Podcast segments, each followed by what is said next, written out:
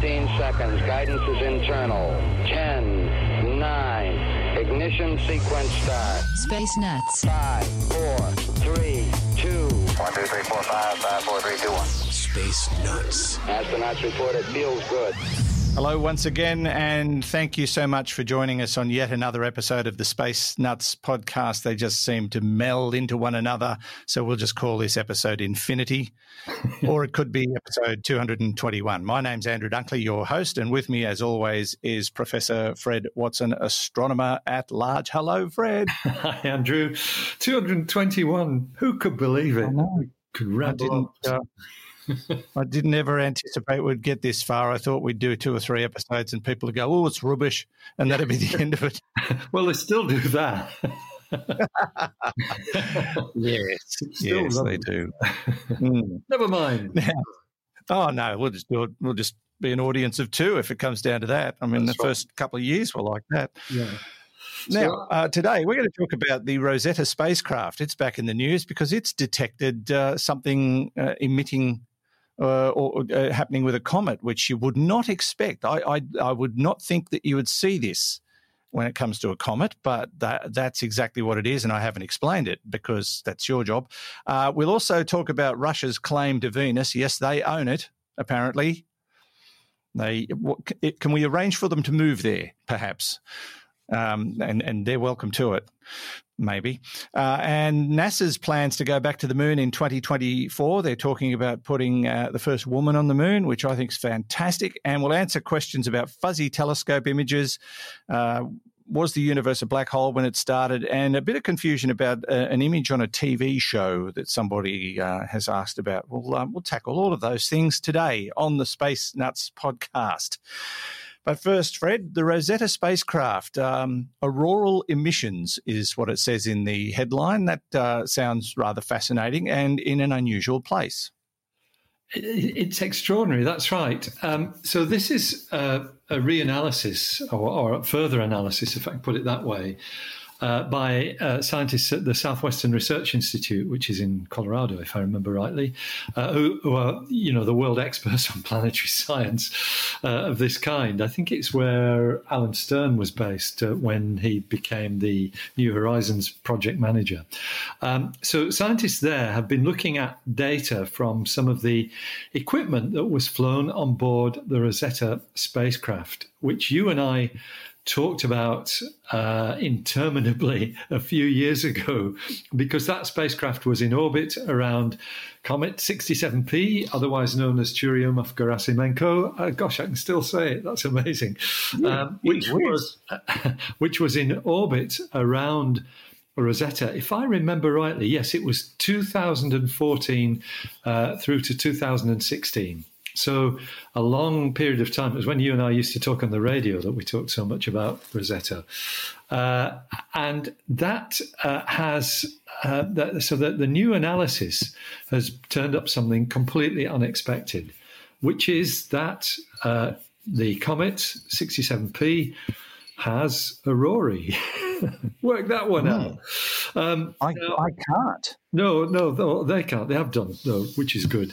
Uh, so it, it's um, uh, on the Earth, of course, which is rather bigger than the comet. The comet, if I remember rightly from those days, it's about four kilometers across. I think uh, it's a it's a shaped like a rubber duck. That was the uh, the joke when when the spacecraft was approaching it, because all we could see was this rubber duck in space.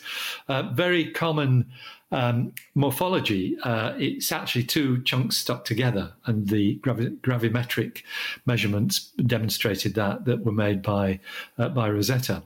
Uh, so uh, the comet much smaller than the Earth. The Earth has a magnetic field. The comet doesn't.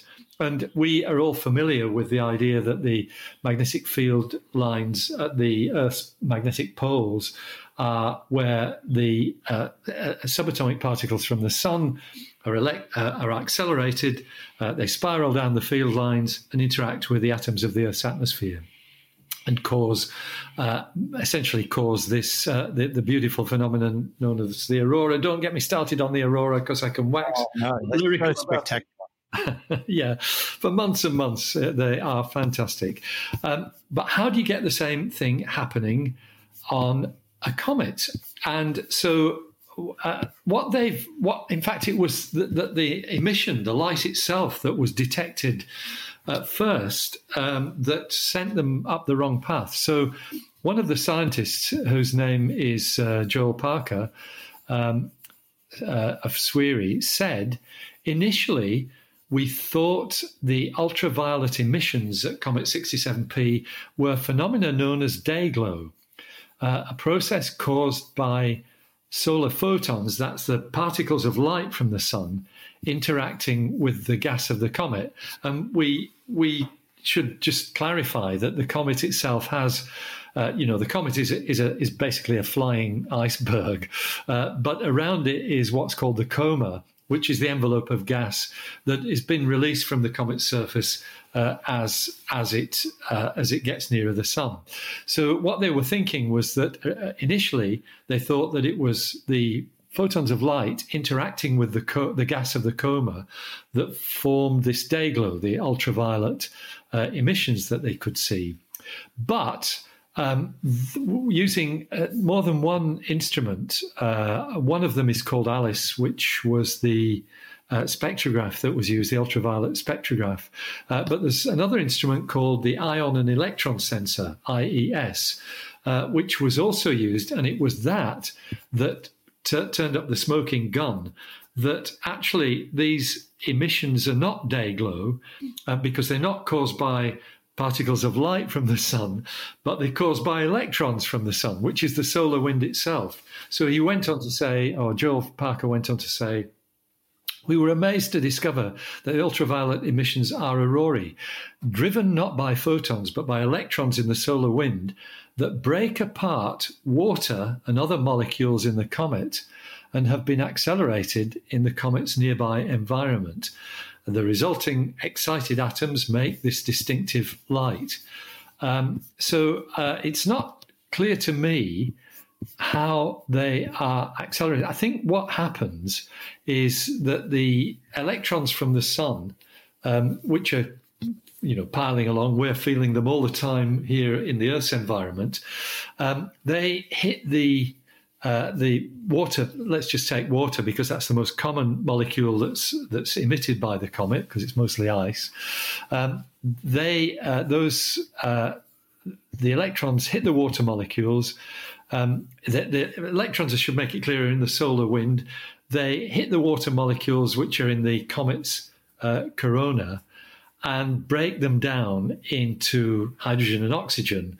And it's the the, the, the basically the fact that you suddenly have uh, individual atoms of, of uh, hydrogen and oxygen that actually uh, cause the aurora to glow. Um, there's some sort of excitation process which I haven't really uh, studied in enough detail to comment on, but it, it basically was a surprise uh, that it wasn't just what they call day glow, just a, a, a fairly um, mundane form of excitation of light uh, from the comet, but actually this process that involves uh, atoms being or molecules being knocked apart uh, that causes the auroral glow. So a remarkable discovery. Um, yes, which, indeed. So if you were, if you were flying alongside the comet while this was happening, would you would it would you see it like you see it standing on Earth? Would it be that obvious? Um, no, uh, it wouldn't. Uh, partly because it's in the ultraviolet region of the spectrum, so you don't, you wouldn't see.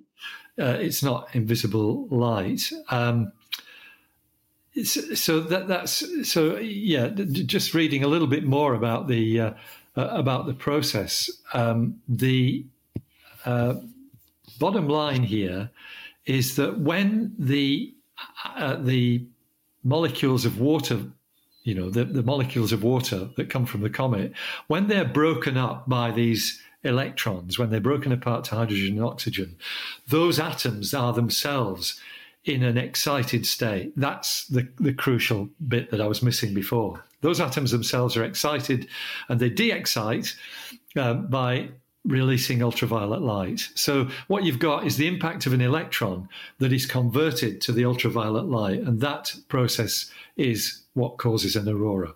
There you go. We got there in the end, Andrew. Mm, wow. Just, yeah. No, but the last thing you'd expect a comet to yes, that's be right. Doing. Yeah. Um, just okay. Just a, a, loose end that, of course, Rosetta was, I don't think I mentioned this, a mission of the European Space Agency, one of their really successful flagship missions, which is why we're still talking about it four years after it, uh, you know, after the after the spacecraft. I think it actually wound up landing on the comet, didn't it? That was what happened at the end. I, I believe so, yes, yes. Indeed, yeah. Um, no, that's a it's a fantastic mission, and uh, it's good that they're still gathering data because uh, you know that's what you that's what you want from a mission: a bit of longevity and a bit of extra information, things that you don't expect. Uh, always, always very exciting. Uh, and and uh, let's just move straight on to the uh, the next topic, which has certainly hit the news this week, and of course, the tabloid press, as always, have have nailed this one down pretty quickly. I, I, did actually search through the list of stories associated with this to find a credible source, which I sent to you. But uh, Russia has laid claim to Venus. yeah, uh, well, that's right. Yes. Um, so what we're talking about here is, you know, we've talked about the phosphine on uh, in the atmosphere of Venus. If I remember rightly, we might have talked about that last week. Um, Indeed. I spent last all last week talking about that, so I'm sure you and I did as well. Um, so the, the, day after that announcement was made, the president of Roscosmos, the Russian space agency, um, which is actually, I have to say, you know, it's a top notch organization. It's not a fly by night organization at all. They are big players in the International Space Station. So it's, it's very much, um, you know, one of the, one of the global players in uh, space activities.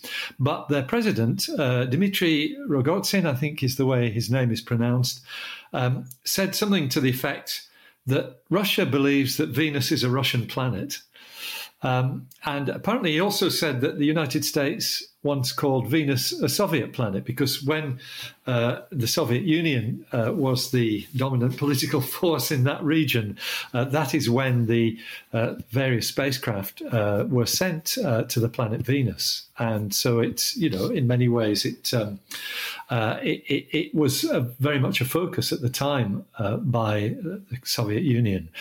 My reading of that is that this is um, nothing that we should worry about. Um, I don't think what they're trying to do is declare ownership of Venus, um, partly because that's illegal. Um, yeah, I was going to say you can't, can you? Yeah, you can't. Russia is a signatory, of course, to the International Space Treaty uh, and all its ramifications, and that says nobody can own anything. It, it, it uh, the, the, the latest versions of that, though, say that if you if you bring something back from somewhere, then it's yours, but you can't actually own the place itself. So you can't own Venus. Um, and the other thing is that. Um, uh, you know, v- Venus was last involved. Sorry, Russia was last involved with Venus in 1984, which is quite a long time ago. Uh, so maybe the you know maybe the presses have gone cold on that. Um, yeah. So uh, I think they're just stirring pot a bit, aren't they? I think that's what it is. I don't think it's a particularly serious comment, but it'll be very interesting to see if it does go further. Um, yeah, you know, you could you could say uh, to some extent that Mars is American because there's far more uh, American hardware, NASA hardware on Mars than any other any other nation. There's a few bits and pieces of other nations' attempts, but um, all the successful maybe, stuff has been done by. Maybe maybe Russia was just getting a bit jealous that they're kind of out of the um, astronomical news these days. It's all China, the United States, India, European Space Agency, JAXA. They're all getting the headlines. Yeah, that's that's certainly true. Uh, they are the headline things, but it has to be said, Russia is still doing great things in the collaboration with the International Space Station. So you know they shouldn't feel out of it. Uh, they're doing no, it. definitely. And, and, of course, the private operators are getting a lot of headlines these days too. Uh, one more thing, um, going back to our previous story about Aurora, uh, I read this week, just a totally unrelated thing, uh, there is a new report suggesting that the sinking of the Titanic could have been worsened by the aurora borealis. They they have now discovered that the aurora uh, aurora borealis was uh, visible that night.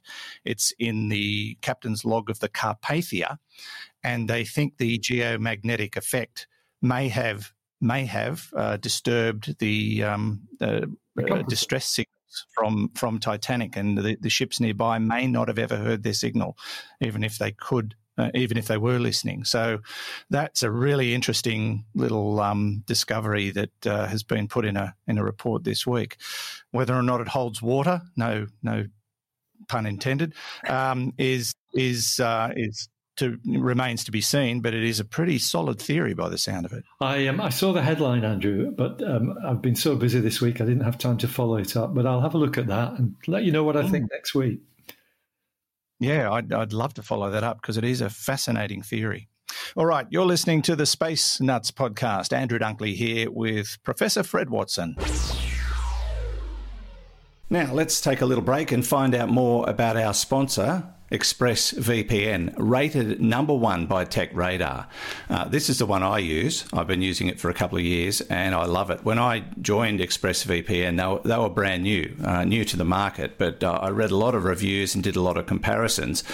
And there was just something about their, their business model that I particularly liked. And a couple of years down the track, honestly, can't complain. Their interface is very easy to use. Their their service is second to none. Uh, I've had to contact them a couple of times about um, certain things that I wanted to do, and they were brilliant. So, you may be wondering why I do need a VPN at all. It's all about privacy. Uh, do you really want big tech companies, governments, and others knowing? Uh, what's going on with your online activity, even if you're having nothing to hide, it just feels downright creepy. Uh, I think you'll agree. And governments are getting more and more interested in what you're doing every day. And so, yeah, protecting your privacy is what VPN is all about. And how often do you uh, run across websites that you want to get information from only to find that they're geo blocked? This is becoming an increasing problem, but ExpressVPN solves that problem for you. Uh, now, if you go to our special URL, you'll see quite a list of things this service can help you with, things you may never have thought of before. As I say, it's the one I use, secure, fast, and it just works.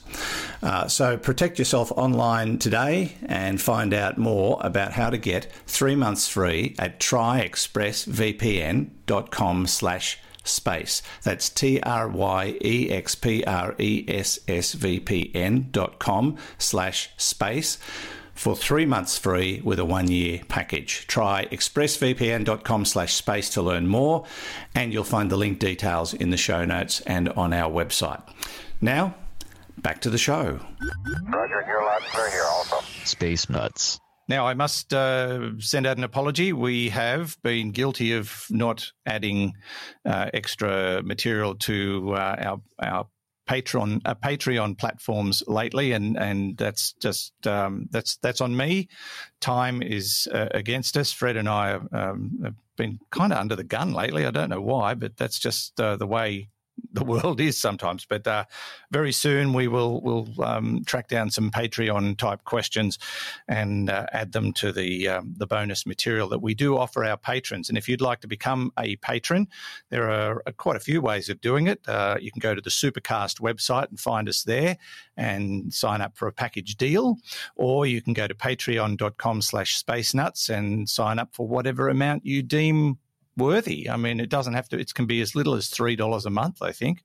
That's US.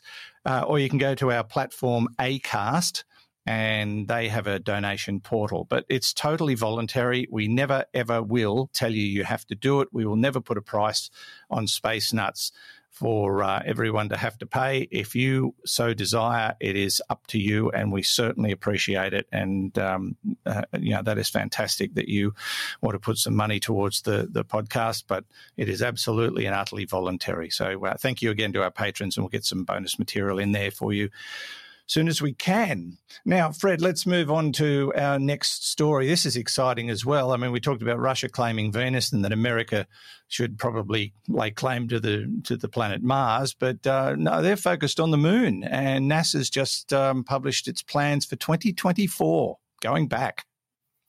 That's right. This is the Artemis mission. Um, the, uh, the you know the, the, the flagship mission uh, off human spaceflight for the next few years. We'll hear a lot about it. This is the equivalent of Apollo, uh, very much so. And in fact, in many ways, it resembles Apollo, but with uh, modern hardware, hardware that uh, uh, really is 21st century rather than uh, mid 20th century.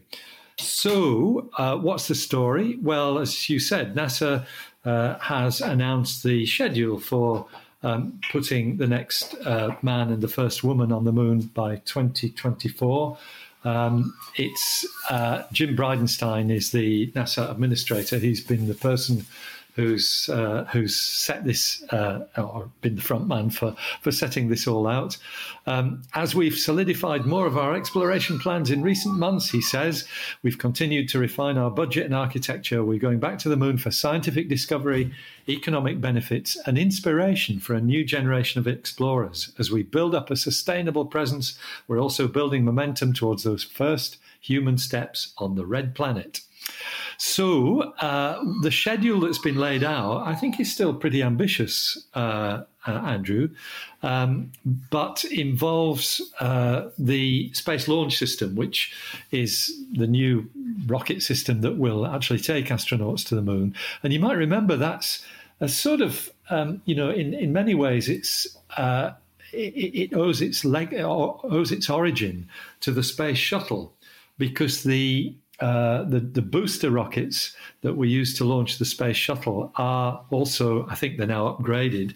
Uh, they're new improved versions, but they're the same booster rockets that will be used for the space launch system. And then there's a core uh, space vehicle, uh, which again uses engines. I think it, the core stage has four engines. The boosters are solid fuel rockets. The core stage uh, has, I think, hydrogen, oxygen fueled uh, um, I think there are four engines on that core stage, uh, and they, these are all apparently in uh, the final series of tests at the moment. They're talking about a critical hot fire test this fall. Uh, fall, of course, being springtime here in Australia, um, but mm-hmm. that you know that's exciting stuff. Um, so uh, once that um, you know that uh, hot fire test has been done the core stage will go to the Kennedy Space Flight Center in Florida to be integrated with the rest of the space uh, craft, and there will be two test flights actually going around the moon uh, to check that everything works. The first one, Artemis 1, on track for 2021. That is next year, Andrew. So we'll be seeing uh, a, an uncrewed mission to fly around the moon uh, with all the hardware that will actually carry astronauts there, but nobody on board. Uh, that will be next year. And then Artemis 2 will build on that. It'll do the same thing. It'll be a, a, a translunar flight, uh, but with a crew on board. And that is expected two years later. So 2023, uh, we should find an equivalent, a kind of equivalent of Apollo 8 which was the yes, you know the uh, just look that was so emotive when Apollo 8 was successful in uh, December 1968. Um, uh, Christmas Eve, they were going around the moon, astonishing stuff, and absolutely riveted the world. So, if it's anything like that in 2023, mm. I think um, that will be great. Um, and then, uh, building on that, um, you know, this all then depends on uh, the uh, the, the, the, commercial sector coming in because the commercial sector, and I'm sure SpaceX are involved with this, and I think Orbital, although Orbital isn't called Orbital anymore, uh, I think there are other companies um, that are building equipment, might be Northrop Grumman. Sorry, I've got all these companies mixed up in my mind at the moment, but commercial delivery services, and, and they will send basically um, hardware to the moon, landing the moon on sorry, landing on the moon, and this will start again next year. Twice a year, they're talking about landing stuff on the moon in preparation for the 2024 Artemis 3 mission, which will be when humans return to the surface of the moon. Um, you can probably hear there's some magpies cheering us along outside my yes, door. I can hear them. We've got, uh, we've got a lot of them around Dubbo at the moment. It's not a time of year to be outside with a magpie either. Oh, but they're, they're, they get, get a bit vicious this this time of year. But they are wonderful birds. Anyway, bird. the Artemis 3 uh, is destined to land the first astronauts on the lunar South Pole. Uh, so it will be, you know, basically uh, a mission that will put them into lunar orbit, and then uh, they will. There's still some uncertainty about the exact uh, configuration that will take place for Artemis 3. Um, I think what the hope is, though, that they will dock with the Gateway module, which you and I have spoken about before. This is almost like a mini international space station, which will be in orbit around the moon. And it's a kind of a staging post uh, to gather supplies, to check everything's working all right, uh, and um, getting on board the landing system, whatever that is. Uh, finishing, finishing, off the games of Yahtzee before they go down onto the surface. Yes, that's right. All of that. That's right. all, what, all what do they have to do?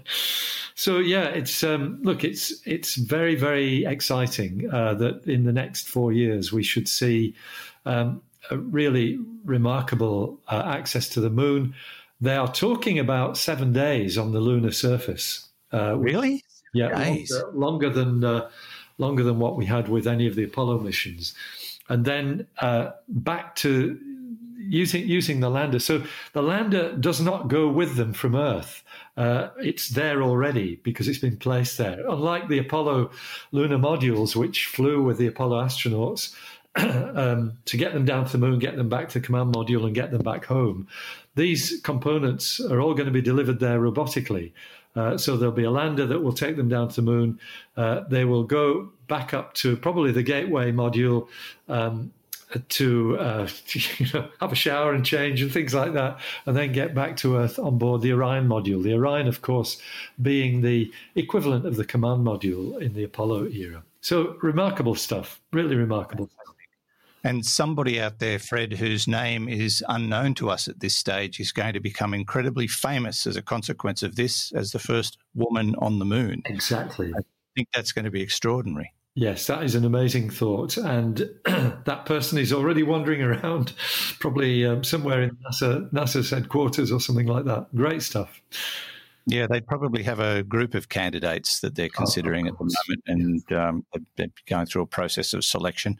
Uh, or they might not have started yet. We've still got a few years up our sleeve, but uh, I think they'd have some ideas at this stage. But uh, yeah, we, we wish them well, and uh, I think it'll be as exciting for people of today that weren't around for the for the landings on the moon 50 years ago uh, to to witness this again. And you know, it's just uh, an extraordinary thing to achieve to be able to move, you know, go to another body in the universe, even though it's the closest one to us, and go for a bit of a walk and you know even drive a car which we've done. which we've done. And I might point out, you mentioned Apollo 8. Uh, if you go to uh, NASA at Cape Canaveral, they still have mission controls set up for the Apollo 8 mission, and you can you can actually re-witness the launch process. Uh, as it happened, you can hear the whole thing while you're looking out over the over the control panels, and everything lights up as as the different sequences great yeah, it's really quite enjoyable to watch. Um, and, and I will also mention a, um, a TV series that I'm watching at the moment called For All Mankind. I don't know if you've heard of it. It's an alternative history series where the Russians were first on the moon. Okay, that's interesting. It's really fascinating. Really fascinating. Uh, the, um, and I won't say much more. I don't want to spoil it for anybody. No, uh, the Russians, of course, were developing their N1 rocket, uh, which was the equivalent of the Saturn V, um, mm. but very different in its architecture and ultimately a failure. Very, very sad. Yes, yes, and that was the difference in the end, I think. Um, but yeah, it's a good series if you want to uh, look it up. It's called For All Mankind, and uh, I've had people pestering me to watch it. so I finally got down to it, and I'm really enjoying it. Really enjoying it. Uh, they portray the American disapproval of the um, Russian success very, very well. There's nothing they can do about it. It's brilliant. Um, but they've got other plans, of course. Uh, so, um, yeah. Um, you're listening to Space Nuts, the podcast, episode 221. Andrew Dunkley here with Fred Watson. Space Nuts. You're listening to the Space Nuts podcast with Andrew Dunkley and Fred Watson. And thank you for joining us. And don't forget to tell your friends about us. Uh, they, if, if, they've got their favourite podcast distributor, they'll probably find us because we're on just about everything, uh, and that includes YouTube. And we in fact, received a question from somebody on YouTube uh, this week, which we will tackle shortly. But I will remind you that if you do want to ask us questions, you can certainly email them through via our website, bitesz.com. Uh, slash space nuts. That's by B I T E S Z uh, dot com, or you can message us via Facebook, uh, or you can um, ask your question uh, yourself through our website, which is uh, spacenutspodcast.com. Click on the AMA link and you can just press the record button if you've got a device with a microphone. Uh, most people know how to use microphones, unlike one particular questioner last week who couldn't figure it out. Oh, I, I did promise I'd never go back there. Anyway, um, it's all in good fun. I'm glad I know how to use a microphone. Otherwise, my 30 year career in radio would have been very short. But um, yes, you can ask questions uh, directly of us, uh, and we love hearing your voices.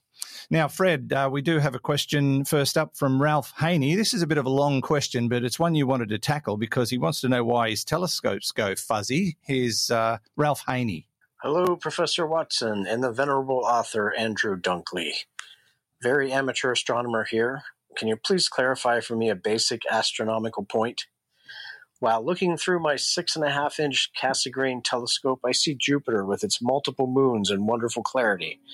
Every night I see orbital changes, making it all the more interesting. Saturn, too, is so fascinating through a telescope. However, as I attempt to zoom in with higher power lenses, I lose clarity, and even though I see a much larger Jupiter, it's a fuzzy white ball no matter how hard I focus. I remember reading somewhere that this has to do with the amount of actual information that is collected through the telescope versus the amount of power. In other words, the stronger the strongest optical telescope in the world won't help if it doesn't gather enough light. On top of that, as a Neanderthal amateur, every little bump to the tripod interferes with the experience, and Earth's speedy rotation doesn't help, let alone a beer or two. Buried my garage, I have a 14 inch Dobsonian telescope tube begging for a primary mirror. It's the remnants of a famous Coulter Odyssey telescope, collo- colloquially called a light bucket. I've yet to find a mirror for it, but I can't wait, and I first need to be able to afford it. Do you have any laying around? Question. Once I do install a large mirror in that tube, am I going to encounter the same type of clarity issues, or will I see more detail with much more information gathered? Thank you both so much for the show. I'm a dedicated listener, fellow nut, and sponsor. Ralph Haney, Northern California. P.S. Don't ever change your intro and outro clips. They're absolutely awesome. Listener says it feels good. oh, Ralph, thank you so much. You know, actually, someone the other day said, Can you change your intro? I find it too fast. Uh, I, am very reluctant to do so. I, I love our intro, um, and I, I I don't want to change it. So I will fight hard for you, Ralph. Uh, loved the musical accompaniment in the background. Is that one of the kids uh, doing piano lessons? It sounded like that. Um, now, um, Fred, Ralph wants to know why his telescope's showing fuzzy images. Uh, two reasons. There are two things going on here, Andrew, uh, which um, are both in their own way interesting.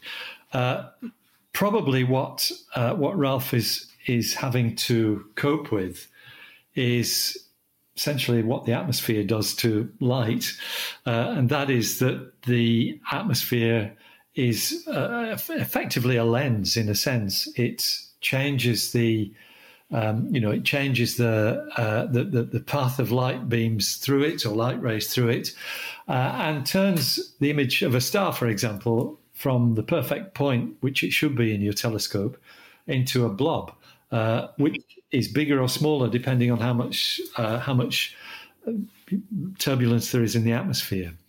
Uh, it's also that depends on how much of the atmosphere you're looking through. When you're looking at something very high in the sky at the zenith, then you are looking basically through a, a, thinner layer of atmosphere than you are if you're looking down near the horizon, where you're looking through a much thicker layer, and so the conditions are much worse. So that turbulence is one of the causes. We call it seeing, uh, and you measure it by the diameter of a star image, which should be uh, effectively a point source but we usually say the seeing is two arc seconds or one arc second, or sometimes in bad situations, five arc seconds.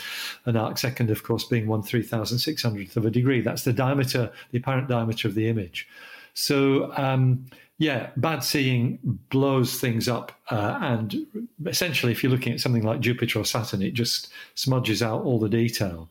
Um, so, that's one cause. Uh, another is related to the physics of the telescope itself.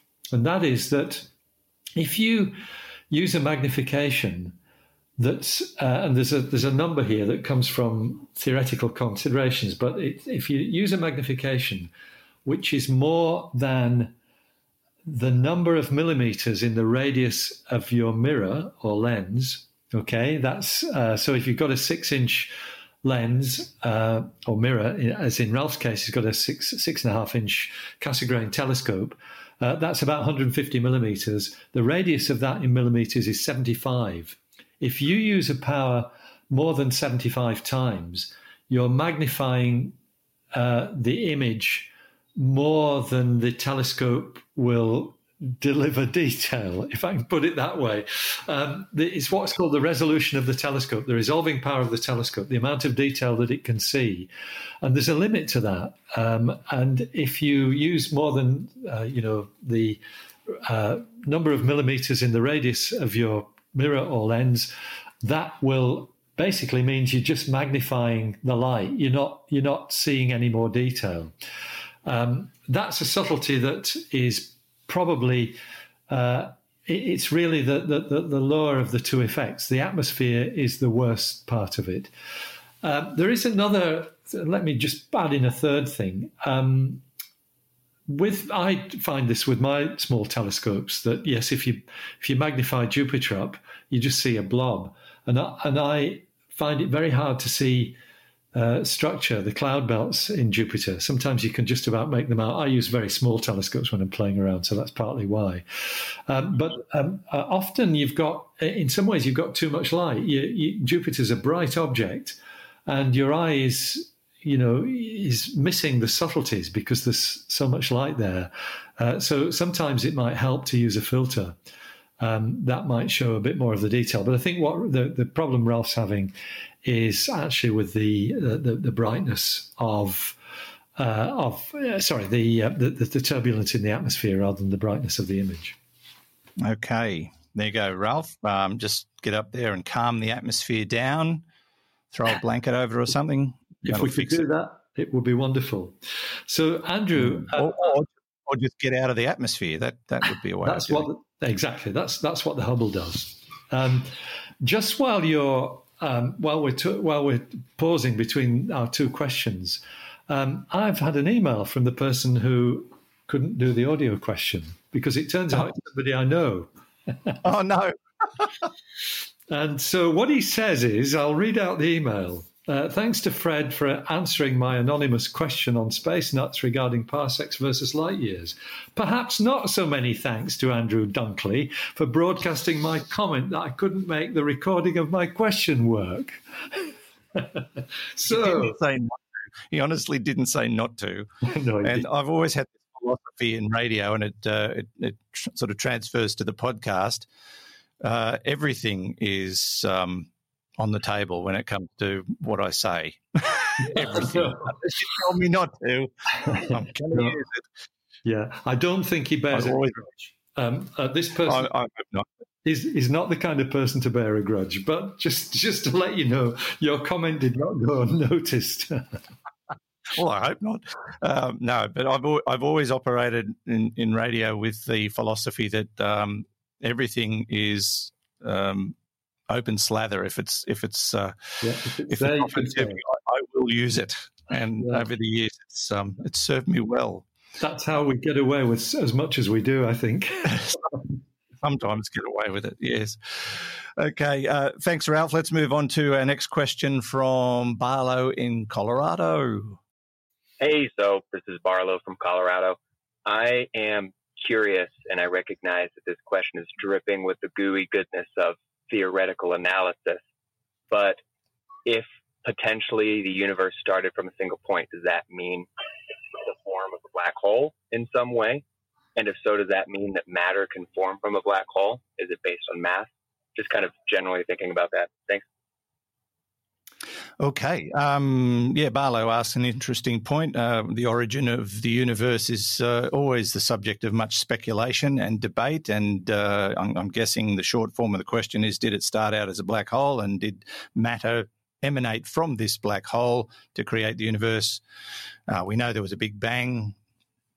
Um, you know, where, where does uh, where does Barlow's question sit in the scheme of things? Uh, it's a good question because um, the you know the model of the universe that we use, which is based on general relativity, when you track backwards in time, you come back to a point where the universe was a singularity. It was a dimensionless point, uh, which somehow released the energy that have caused everything that we see around us.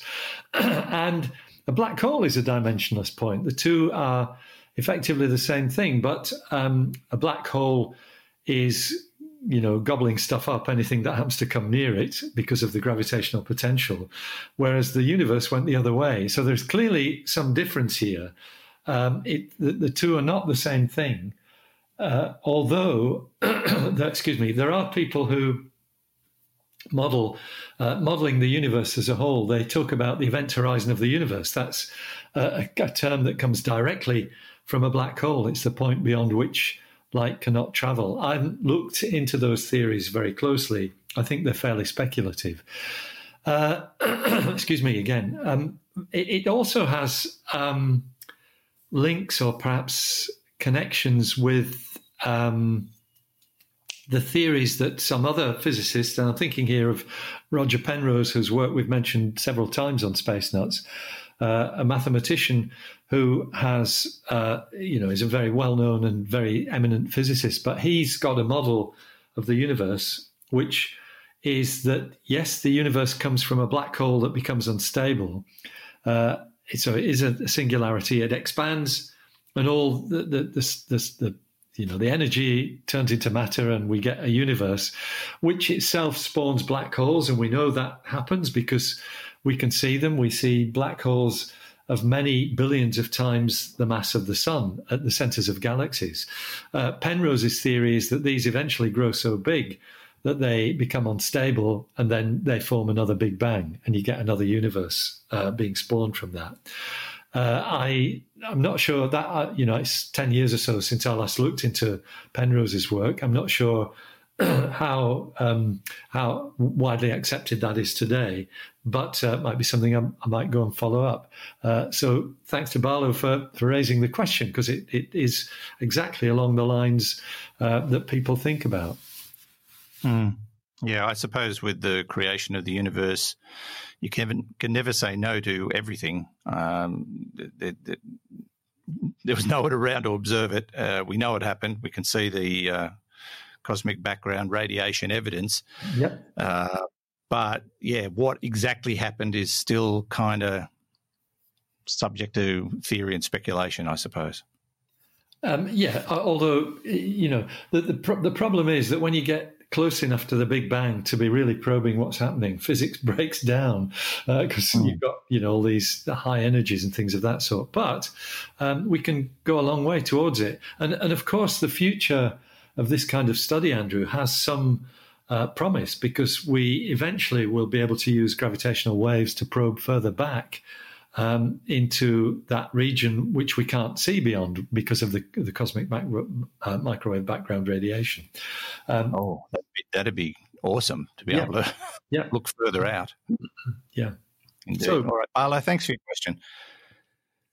Now, uh, one more question. This comes from a YouTube listener, Fred Liam Cocroft. Uh, he said, I wish to ask my most learned astronomer at large a question. I'm very confused. Best thing I ever learned about sky watching is following the zenith and look hard for things that don't flicker as much as stars because the solar uh, system is a disk. Yet in Cosmos, this is a TV series uh, hosted by Dr. Neil De- deGrasse Tyson, episodes uh, season one, episode eight shows the moon very close to the south celestial pole over the Harbour Bridge uh, and that's the Sydney Harbour Bridge, and the moon doesn't flicker like a star. This can't be wrong, I'm sure.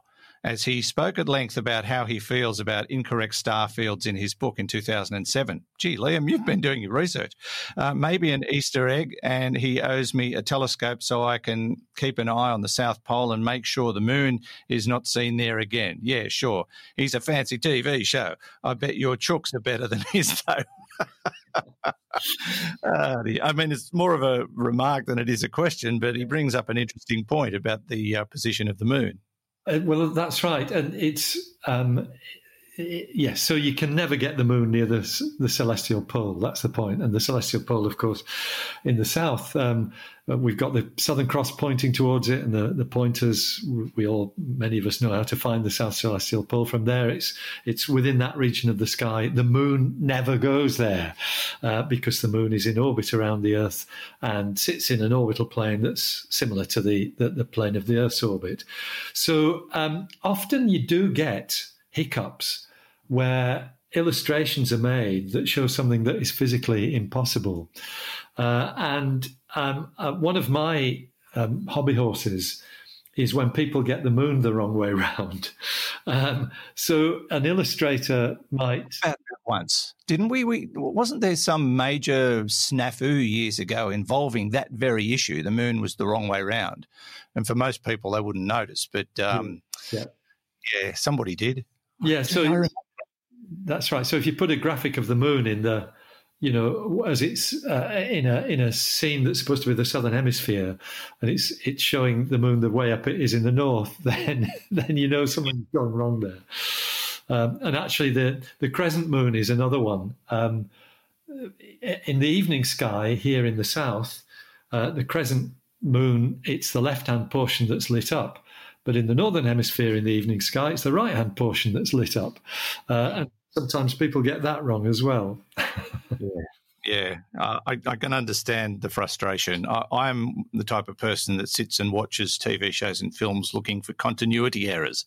Well, there you go. that sort of thing. That's right. I can't help myself. And I'll say to Judy, Oh, did you see that? The, the shoes changed colour. No. well, I'm going to show you. And no, don't. I do. I rewind it, say, Look, look, oh yeah, it doesn't. I expect a better reaction. Well, but, tell, um, tell Judy she has my sympathies. yeah, it's uh, but but yeah, she, he's brought up a good point. They they put the moon in the wrong place, and he noticed, and then um, uh, Neil's obviously counted that in a uh, in a book of his. But you know, there's a thing in the industry called creative license, and I dare say that that's what's happened here. Maybe so. Maybe so. Yeah. All right. I appreciate the uh, the feedback, though, Liam. Lo- lovely to hear from you, a YouTube listener. Don't forget, you can listen on YouTube too, if you so desire. Um, we we want to get our download numbers increasing on YouTube, so that's uh, that's fantastic. Uh, and that wraps it up for another week. Fred, thank you so much. It's a pleasure, Andrew. Always good to talk to you, and always good to find out what's going on in the universe, and also hear what our listeners are thinking. It's uh, great to have all the feedback. Uh, lovely yeah, to love it as well. Yeah. Mm. Yeah, and uh, yeah, keep those cards and letters rolling in, if indeed you want to do it that way. We, we um, whatever you want to. There, there, might be an address. I don't know what our address is. Uh, I know our email address. Space nuts the Earth, isn't it? Isn't that what it is? Space nuts Earth. Yeah, that'll do. Yeah, it'll find us. Uh, thanks, Fred. See you soon. Uh, yeah. Fred Watson, astronomer at large, part of the team here uh, on the Space Nuts podcast. And thank you again for listening. Don't forget to tell all your friends, and we'll see you for another episode next week. Space Nuts. You've been listening to the Space Nuts podcast. Mission complete, Available at Apple Podcasts, Google Podcasts, Spotify, iHeartRadio, or your favorite podcast player. You can also stream on demand at Bitesz.com. This has been another quality podcast production from Bitesz.com.